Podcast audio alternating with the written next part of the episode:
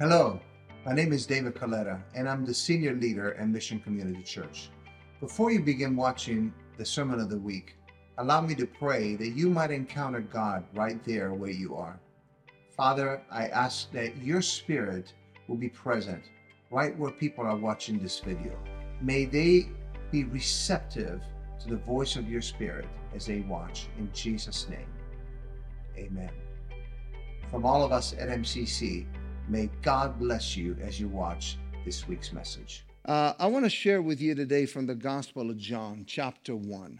And I'd like you to open up your Bibles and kind of like keep it open. Um, if uh, you don't have a Bible, you have your uh, New Testament on your uh, Version Bible. Just keep it open there. And um, the Gospel of John is a very important gospel. There are four, we know, four Gospels. Uh, three of the, the, uh, of the four Gospels are what, what we call the synoptic Gospels, which essentially means that they are similar in style. And so Mark, Matthew, Mark, and Luke are those three synoptic Gospels that have and carry the same parables, similar kind of uh, stories in the Bible. Now, each one of these uh, gospels, or the four gospels, carry a separate emphasis, right? Uh, so, just to give you an example, for instance, Matthew, the Gospel of Matthew, shows that Jesus came from the seed of David and that he is the Messiah as it was prophesed, uh, promised in the Old Testament. Uh, the book of, Mark, uh, of uh, Mark, the Gospel of Mark, shows that Jesus came from Nazareth, which demonstrates that, that Jesus was a humble servant coming from a small little town in Nazareth. Luke shows that Jesus came from Adam, and he demonstrates that Jesus was the perfect servant, and he becomes the last Adam, as we know from the scriptures. Jesus uh, Jesus' ministry in, in the Gospel of, of John is a, is a ministry that primarily focuses in, in, in the acts and the things that he did in the city of Jerusalem versus what Mark, Matthew, and Luke did, as in highlighting the ministry of Jesus in the region of, of Galilee. Now, uh, the Gospel of John itself shows that Jesus came from heaven. So, where the others are demonstrating things historically or uh, humanly speaking, the Gospel of John shows that Jesus came from heaven. It demonstrates that Jesus is God. John essentially writes the story that it basically tells us that the story of Jesus is so big that it can never, never be completed. There's no amount of books that can contain all of the things, all of the acts that Jesus performed as we know it from John chapter 21 and verse 25. Someone said this about uh, the Gospel of John that the stories that John relates are so simple that a child will love them but its statements are so profound that no philosopher can even fathom them. And it's so, so, so true. The Gospel of John is the easiest one to read. Oftentimes, when you talk to somebody about Jesus and you want to tell them, hey, you know what, you need to read the Bible, you tell them, read the Gospel of John because it's simple in its content, yet so profound. The purpose that John uh, had in sharing the gospel was to talk to skeptics, to people that did not know uh, anything about Jesus. In fact, archaeological discoveries of the oldest portion of the Gospel of John say that they found some of those in Egypt in AD 50, 150, that tells us that the Gospel of John was being circulated. As soon as it was written, it was going around and about because John's goal and desire was to communicate the truth about Jesus. Stay with me. Are you, are you with me? Are you good? You good so far? Great. I'm trying to paint a picture because we're going to get and delve into some uh, uh, of the portions of the Gospel of John and just look at some lessons that we can draw from in chapter 1. So let's read the first five verses in John chapter 1. It says, In the beginning was the Word and the Word was with God, and the Word was God. He was with God in the beginning. Through him, all things were made. Without him, nothing was made that has been made. In him was life, and that life was the light of men. The light shines in the darkness, but the darkness has not understood it. You see, the, the concept of the word, and interesting that Matt, Matt this morning, as he opened up, talked about the word, the word being God. Uh, the concept of the word, the logos, as is communicated in the Greek uh, in the, in the uh, New Testament, is a concept that would not have been strange to both Hebrews and Greeks. let me explain. For example, the ancient edition of the Torah translates uh, this verse that we're going to put up, Exodus chapter 19, verse 17. It says that Moses brought the people out of the camp to meet God. That ancient Torah, the first edition of the scripture, actually says that Moses brought the people out of the camp to meet with the Word of God. Isn't that interesting? To meet with the Word of God. You see, rabbis referred to God as the Word of God as well. Now, John was talking, we know, in this scripture, right? He was speaking to priests and he was speaking to temple assistants. If you look at verse 19, you see that his answers, people that come from Jerusalem to find out about this man. What's this guy doing? Who are you? And we're going to get into that in a little minute. Uh, but he was talking to religious people. He was talking to folks that had uh, knowledge of the Torah. And so it would have been known to them as he was claiming these words that the logical argument, therefore, is that God, the Word of God, equals God. Therefore, the Word of God is God. So you understand that statement that is being made here when he says, In the beginning was the Word, was just a little bit bigger than what we can relate to in understanding of the English language. I'm taking you somewhere. Uh, I can't really see your eyes. Are you glazed over yet? I'm getting there. Now, the Greeks were philosophers by nature. And to them, the Logos, they saw the Logos, they saw the Word as uh, the, the thing that brings clarity, that brings enlightenment. Uh, it, it brings enlightenment in a world of chaos. The word is there. Now, they saw also the Logos as the force of the universe. You speak the word, that is what matters. Now, John 1 1, in light of all of these comments, sets the foundation for the rest of the entire book of John because for both Jews and Gentiles, right? John 1 1 is the truth that the Word, that is Jesus, was pre existing with God. Are you with me? He was with God. He pre existed. He created all things. There was nothing that was made that Jesus, the Word, did not know about. The Word of God, God Himself. Wow. Now, it's interesting to note also that the Word it says was with God, not in God. And you may say, you know, that is that that important? Yes, it is, because the word being with God, not in God, ex- basically is telling us that Jesus was a separate entity from, right? The Trinity. Three God in one, right? The, the Son was present at creation. He was with God. Jesus is separate, establishing also the eternal identity of the Word of Jesus. The Word created all things and gave light, and that life that He gives, and the light cannot be extinguished. We read that in verses 4 and 5. The light shines in the darkness, but the darkness has not understood it. You know, friends, our God is a powerful God. His person, the words that he spoke, his words, even today, echo from eternity past to each and every one of us to our individual situations and things that you're going through. I want you to stop and think about the situations that you're going through right now, the, th- the things that you're facing in your life right now. The, however big they might be, I want you to know that they are nothing. They're minute for the powerful, awesome God who pre existed, who created the word. His words were spoken and things came into being. How much more can He do in your life? What can He not do in your life?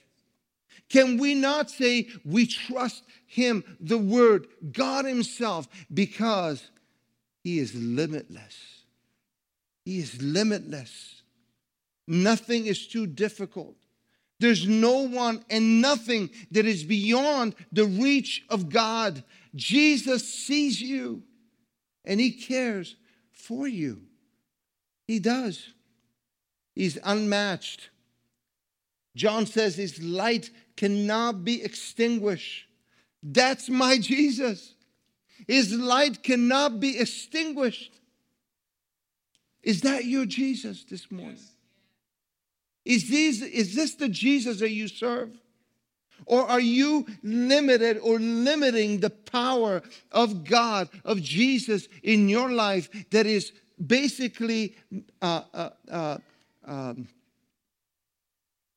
the word that escapes me right now, but it basically we surround the name of Jesus and the power of Jesus, and we limit, that's the word, we limit him by our circumstances.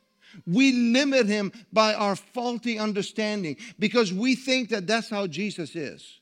That's what I've learned, right? That's what they taught me in Sunday school when I was growing up. That's what my daddy and my mommy told me. And that's as far as Jesus goes, as far as I'm concerned. I want you to know that there's no limit to the power of God. And there's no limit to the Word of God. And the Word of God is Jesus. Wow. Look at verses 6 to 18 in the same chapter. There came a man who was sent from God, and his name was John. He came as a witness to testify concerning the light, and so that through him all men might believe. He himself was not the light, he only came as a witness to the light. The true light that gives light to every man was coming into the world. We know who that was. He was in the world, and through the world, and through him the world was made. The world did not recognize him. He came to that which was his own, but his own did not receive him. Yet to all who received him, to those who believe in his name, he gave them the right to become children of God, children born not of natural descent, nor a human decision or a husband's will, but born of God.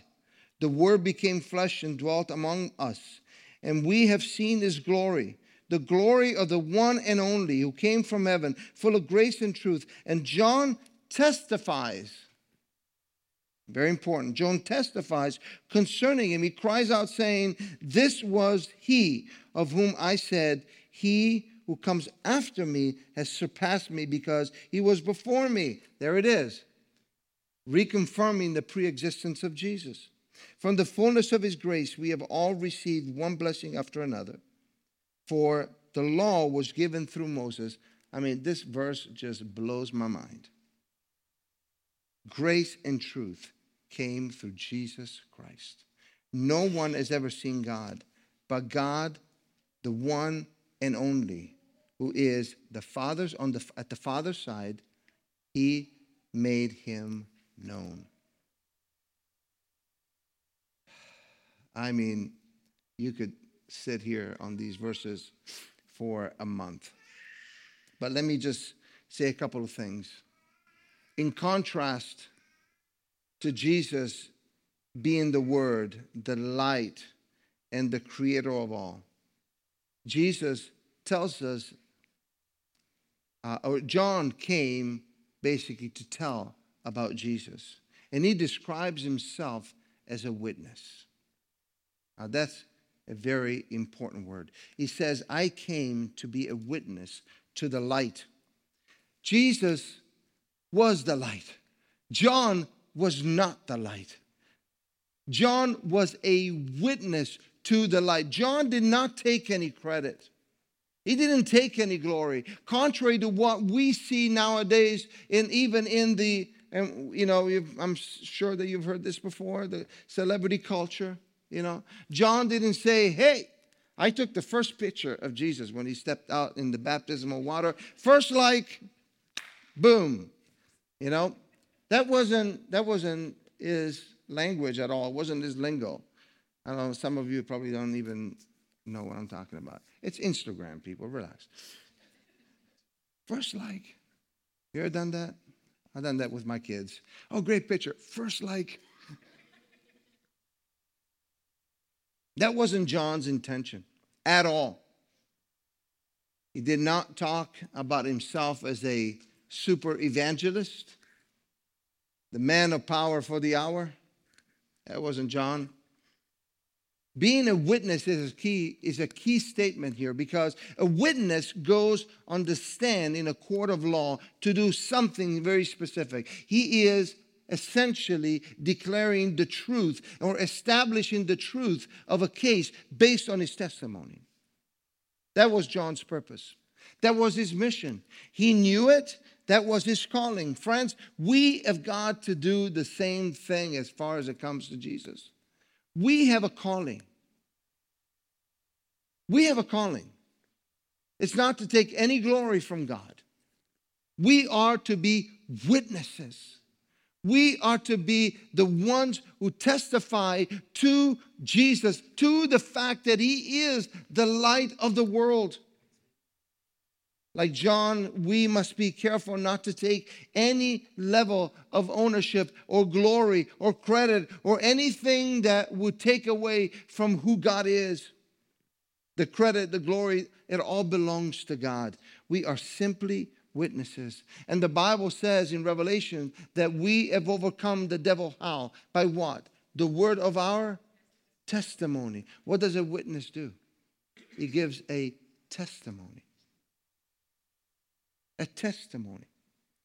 John made the statement to people, to Hebrew, to Jews, to listeners that understood the word, Jesus that Jesus had come, we read it before in verse, I think it was 17 or um, that he came to his own. He came to his own, but his own did not receive him. Now, that verse is actually better translated as Jesus came home. He went back home. He came to his own people, but his own people did not receive him. He, his own family, did not receive him. This is obviously in reference to the Jewish people that have a veil before them. You know, that's something that you see when you're there, uh, that uh, it's incredible how they. I was actually amazed as we stood on the Mount of Olives, and uh, and our translator was telling us that this is a place where Jesus will come again, and He's going to descend into the temple uh, and right, go up to the temple mount again through the eastern gate. And I'm like, Oh, wait a minute, I think he already did that, but okay, I, I, just want to listen to what you're saying. And, and, you know, he's talking to us about the reality of that, and he's talking about the rapture, and he's talking about all of these things are in the Word, and I'm thinking, wow, it's so amazing. There is a veil that is in front of them that prevents them from seeing the truth. And we pray and believe that that veil will be removed. And I tell you what, friends, there's a lot of implications in the Word of God, things that are going to happen in the last days that have to be uh, that, that have to come to the Jewish people. They there's a doorway, there's a leeway in there, and and the the nation of Israel has to come to the saving knowledge of Jesus for some of those things, those eschatological uh, passages of the Scripture, those end time passages, for them to come to pass. It's just all connected. There's a veil, yes. But we're praying that the veil will be removed because of the implications and the promises of the end times. With that said, the tragedy of the rejection of the Jewish nation becomes the blessing of grace to each and every one of us. We, excuse me, we become the children of God, both as a term of endearment, but also a privilege, because God is going to still fulfill the promises that He has made to the, uh, to the Jewish nation. But we are heirs of the blessing of being, of becoming children of God. We are. I love verses 17 and 18 that we read before that God's unfailing love and faithfulness came to us through Jesus because he revealed the Father to us by his Spirit. Can you think of anything that is greater than this blessing? Look at that. For the law was given through Moses, but grace and truth came through Jesus Christ. You know, when we have so many blessings in our lives, you know, we walk, I believe, as blessed people. We have so much to be thankful for. We have so much that God has blessed us with, but there's none that are greater than that.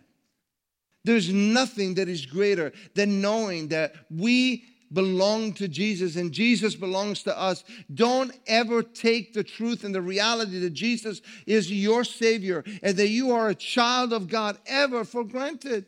It's a simple truth, friends but it's one that needs to be deeply rooted inside of our spirit because we are not just anybody. He has blessed us with the blessings of belonging to His family. You belong to His family. I belong to His family. What an incredible privilege that we have that when we are facing circumstances in our lives, we are not alone. We are never alone. Jesus, the Son of God, our brother, is next to us, walking with us, walking through us. Look, I know the circumstances sometimes that we go through are difficult. And we can pause and say, but wait a minute, you don't know what I'm going through. I get it. I really do. But God also gets it. He understands. You're not alone. I know that when we're in the midst of the in the heat is that the furnace is turning on hot and there's like confusion, there's you know accusations, there's all kinds of things that are happening around us, all around us. We can stop and say, God, how where are you? I thought I was a child of God. Where are the, have you ever been there? I have. Look at that. I'm on the only one that's got a, okay, all right, all right. There's some honest people there.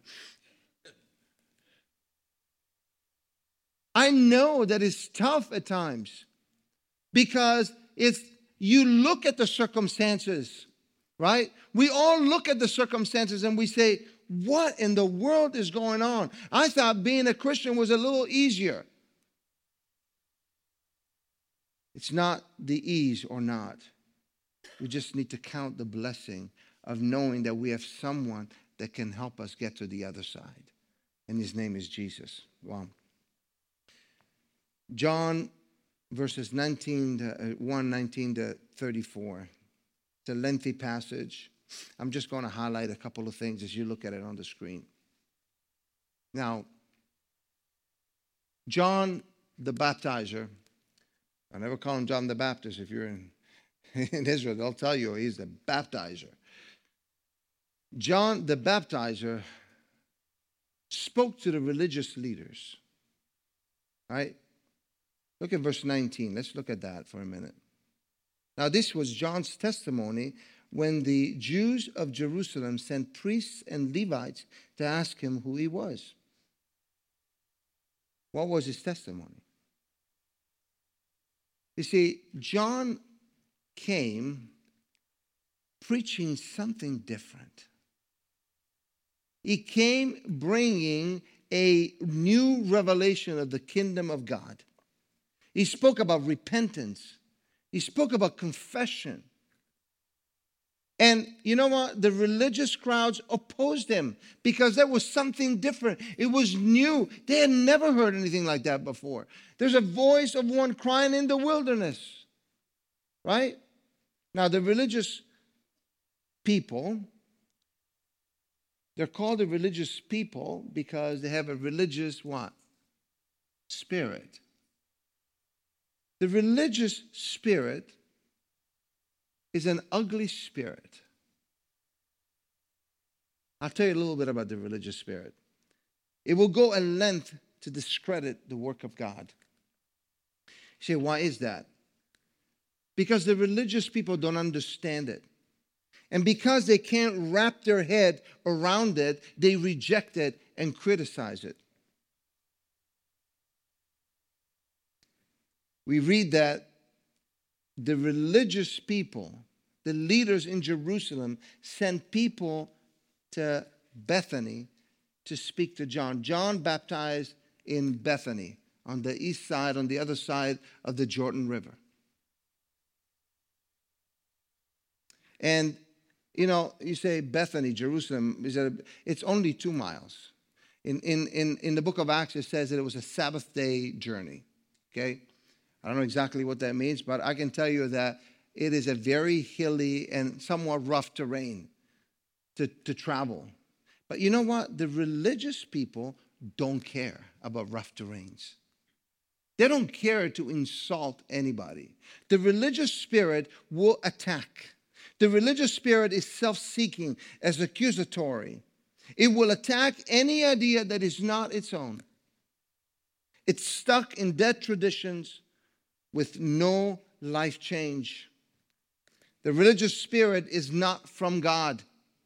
It claims to be from God, but it's not. It claims to be better than you, but it's not. It judges, it has an attitude. It condemns, it replaces the relationship that God so much wants to have with us with a bunch of traditions, man made traditions. It judges appearances over the heart. That's not the way God deals with us. John's calling was to expose that spirit. John came to expose that spirit because he started preaching something that they had never heard before. Friends, we have that. We have to expose. Now you say, oh, I'm just going to expose the spirit of religion over people. No, no, no. We need to expose the religious spirit in us. You're, re- you're responsible, I'm responsible to expose the religious spirit in me. In me. You know when Jesus condemned people? Only when he spoke to the Pharisees and the Sadducees and the scribes.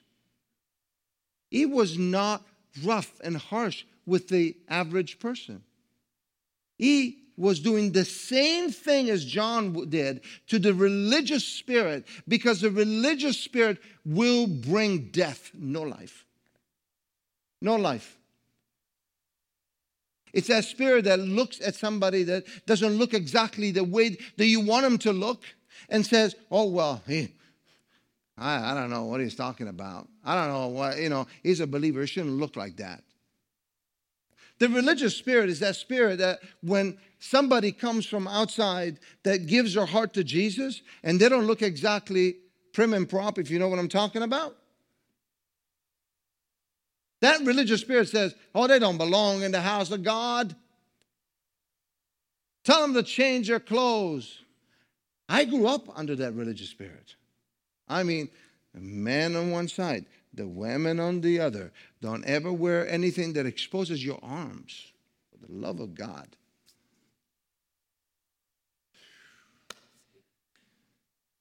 Make sure that the women wear tights.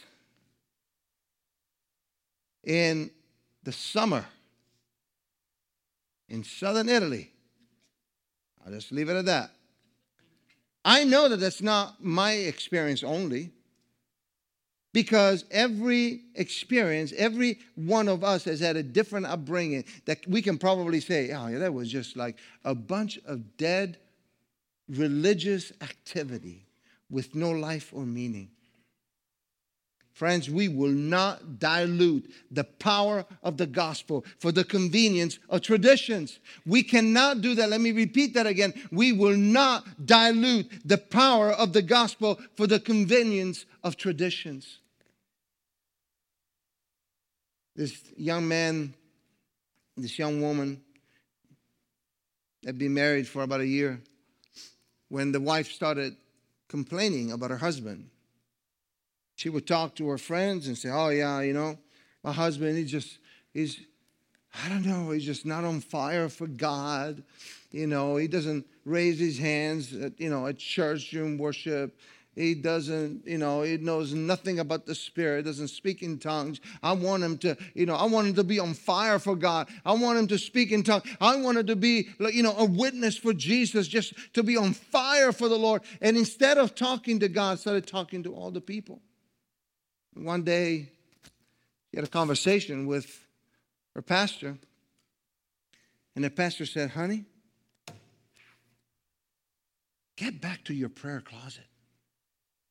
Stop talking about what he should be and how he should be and what he should do when you are doing just as bad as he is by talking bad about him to your friends.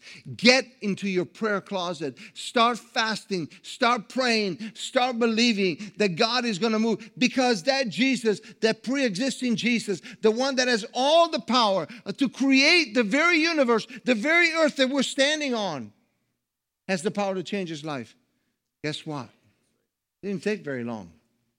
All of a sudden, he started exhibiting some joy for the things of God and started raising hands in the presence of the Lord. Started seeing God move in his life. Started seeing manifestations, wanting to see God move in his life. All of a sudden, he is the one when things are rough around the house and he doesn't know what's going on. He is like, that's the enemy. Let's just pray right now in the name of Jesus. Open that door and cast that thing out in Jesus' name. I mean, like believing, believing that God, God was actually involved in their life as a family. That's the power of God. That was the religious spirit in that young lady. Because she wanted to have her man just like she wanted to have him. God had different ideas. God did what needed to be done. And you know what? In the end, it worked out okay. Wow. Verses 36, 35 to 46 is the last portion. Let's read 38 and 39 together.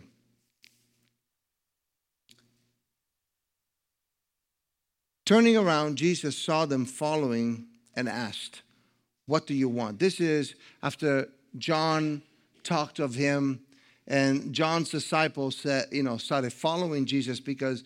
Uh, uh, because John had said, This is the Lamb of God who takes away the sins of the world, follow him. They just turned around and started following Jesus. And so Jesus turned around and said, What do you want? I love Jesus. Sometimes I do that. What do you want?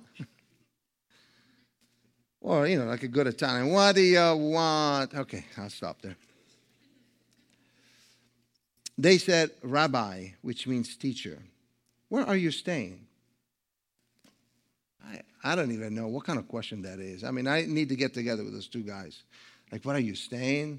How about let's go grab a coffee or, you know, let's have some, some pita and hummus you know, let's have some schnitzel and I don't know, and some something, you know, that that will just be good. No.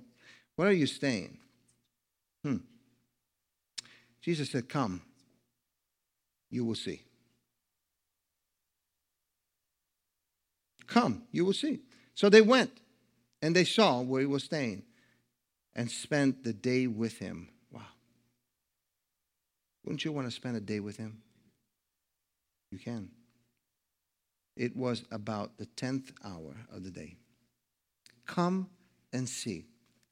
Come and see is actually repeated in these short remaining verses right down to the end of the chapter twice. First of all, Jesus told these disciples, Come and see. Then uh, Philip told Nathanael, And it's a very interesting, interesting thing that you see in these verses because there's a chain reaction when you share the gospel and telling people about Jesus. There's a chain reaction that takes place. And you know what? We have the same invitation from Jesus today, friends. It's the same thing that he told those disciples, he's telling us today. Come and see. Now, Jesus might have probed their hearts a little bit, maybe just to see if it was just curiosity or there was a hunger, there was a desire, there was on honest and truth in their hearts. But you know what? It's the same invitation it gives to us. Come and see. Come and see. Are you hungry to come and see, friends? Are you hungry to get into the presence of God, to know more about Him? Are you hungry? Or is it just curiosity? Are we just curious to see what's going on around us so that we can say, I'm part of something great? Oh, we're having such a great revival. Ah, but do you spend any time with Jesus? Do you sit at his feet? I love what Robert shared this morning at prayer, a word that the Lord gave him that we talk about revival, but oftentimes we are afraid to get into the closet to spend time with him. And maybe our fear is because we would rather just have it all served for us in church on Sunday morning without doing any of the work. But God is calling and wanting all of us to come into His presence. On the other hand, are you sharing the gospel with friends and family, just like Andrew did with Peter? When Andrew heard, he went and told his brother, Hey, we found the Messiah, come. When Philip heard, he said to his friend Nathaniel, Hey, come. We've heard about the Messiah. It's a chain reaction. Now, Nathaniel mentions Nazareth. I'm like, he says, Can anything good come out of Nazareth? I don't know that I would have said that to someone that I would call a teacher. But okay. Nathaniel's point was actually well made to some degree because you know, when Nathaniel was a small little tiny village, during Bible days, there was maybe about 500 people that lived in, uh, uh, in, in Nazareth, which was southwest of the Sea of Galilee. And people from Nazareth were really considered kind of like hillbillies, you know? They were just like regular folk, country folk. Nathaniel's response may have been a little sarcastic. But in reality, the expectations of the Jewish people was that Jesus would come and set them free from the Roman Empire and set up his kingdom so that it would be grandiose and powerful and great and no more suffering under the Roman hand. But one more thing that Nathaniel did, and, and I want to mention about Nathaniel. Nathaniel was from Cana. What happened in Cana? What was Cana? The wedding of Cana was what? The very first miracle that Jesus performed. I find that interesting that Jesus chose to perform the very first miracle in Cana to talk to the man who said, Can anything good come out of Nazareth? To just, just kind of give him a little bit of what we call today word and spirit. Because you know what? Jesus looked at Nathanael and said, I saw you under the fig tree. Now, let, you know, let, me, let me just pause and say this that Bethany is actually, the word Bethany means the house of figs. So for him to say, I saw you under the fig tree, in all likelihood, it was a hot day and he was under the fig tree. So let's just say that, you know, Jesus wanted to make sure that Nathanael was really convinced that he was the Son of God, you know what? He said, Hey, let me show you. Not only am I going to prophesy that I saw you under the fig tree and all that stuff, the prophetic word came, but also Jesus demonstrated who he was. Friends, we are called to do the same. The power of Jesus is in us, it lives in us. He calls us to do the exact same thing, to demonstrate who he is with signs and wonders and miracles. You know, Jesus said before he ascended that the gospel will be preached through us, and that we will demonstrate with signs and wonders. We will cast out devils, we will pray for the sick, and they will be healed. All of those things Jesus wants to do through you. Look at the person next to you and tell him, through you. Through you. He's not looking for some great, powerful man of God who knows everything that there is to know. In fact, I think it's the opposite. I think Jesus delights in using people that don't really have all of the education and all of the know-how, uh, you know, all the knowledge and all the stuff that we think are, is necessary in order for us to receive all the things that we need to receive from God. Absolutely not. He uses the simple folk from Nazareth simple people that may not really know everything. They may not know the whole Word of God, but you know what? They trust that Jesus is alive and wants to use them. You know, people ask me, what's the one thing that you that you got out of Israel and the trip there? A deeper love and appreciation for Jesus. For who he was and who he is and who we always will be in our lives if we learn to trust Him. If we take off the facade and we take off all of the things that, that get in the way of our relationship with Him, we are so inundated. And you know what, guys? Unless we individually make a decision to serve Jesus, you know what? All we have is a religious experience it's a religious experience. Coming to church on Sunday morning is just a religious activity that would be void without the power of God. It's void, it's empty. Let me close with this the invitation to come and see.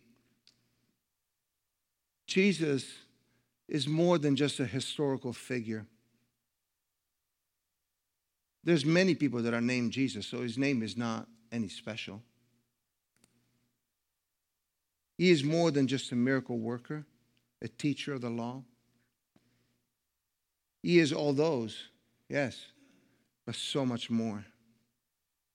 He is more than just the acts that he performs. He is Jehovah, the God of the universe who created heaven and earth. And we, that's got to be our starting point, friends, it's got to be our starting point. If we don't start with the truth and the reality that Jesus is everything, everything in my life, that's why Paul said, I count it all loss without Jesus. Your life your successes, all of the blessings that you have in your life are nothing without Jesus. Don't ever make the mistake to look at yourself and say, Look at all that I have accomplished, unless you give God the glory for blessing you. You know what people want to see in this world? They don't want to see a bunch of religious nonsense. They don't want to come to church and just have everything polished and perfect.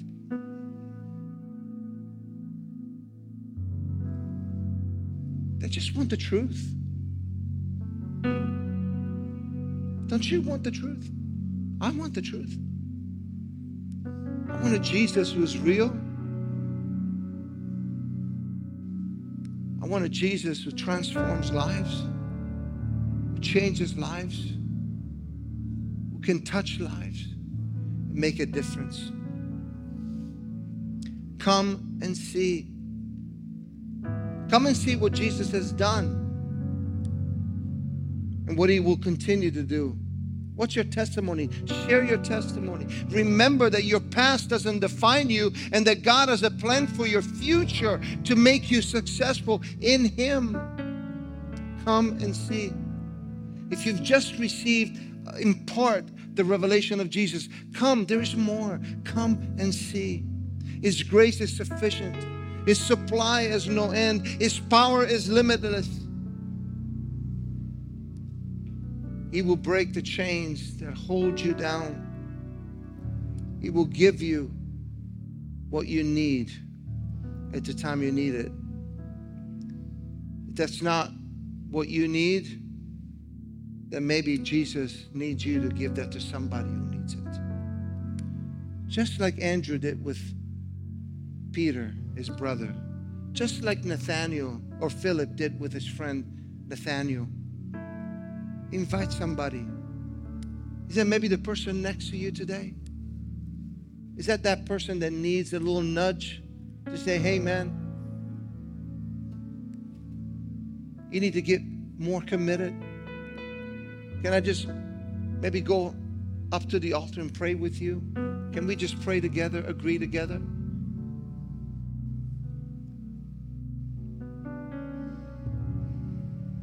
Maybe it's a friend, maybe it's a co-worker, maybe it's a neighbor.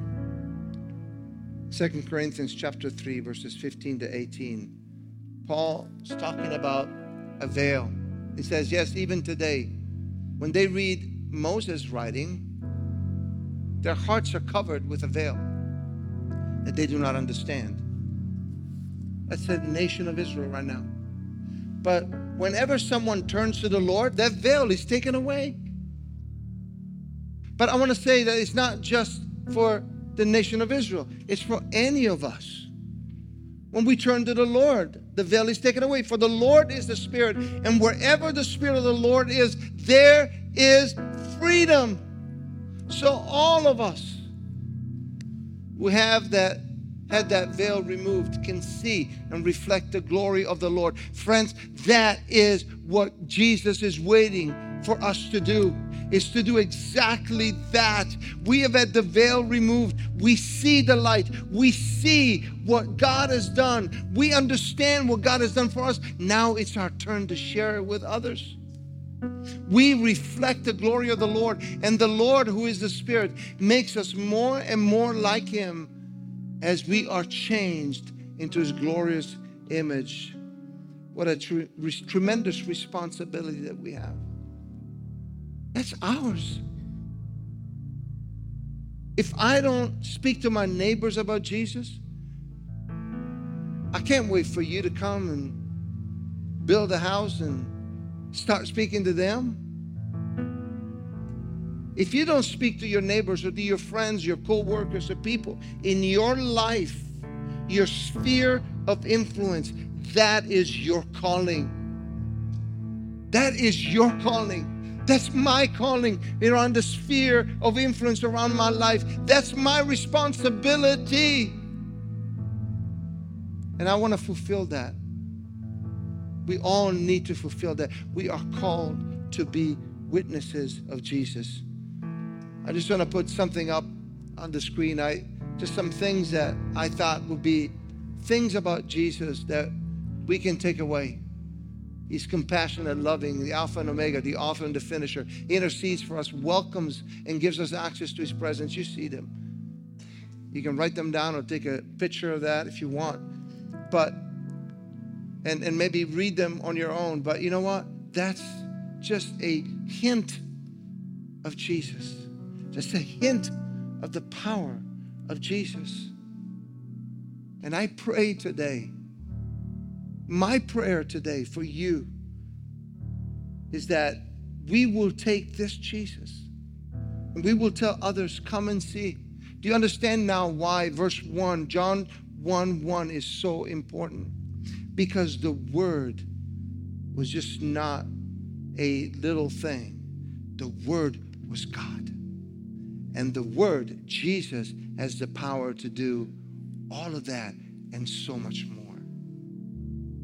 The crowds, the people, the disciples, the Pharisees, the Sadducees, the scribes, the religious leaders. They did not understand because they had a veil in front of them and they did not allow their hearts to be in tune with what God wanted to do for them in their day.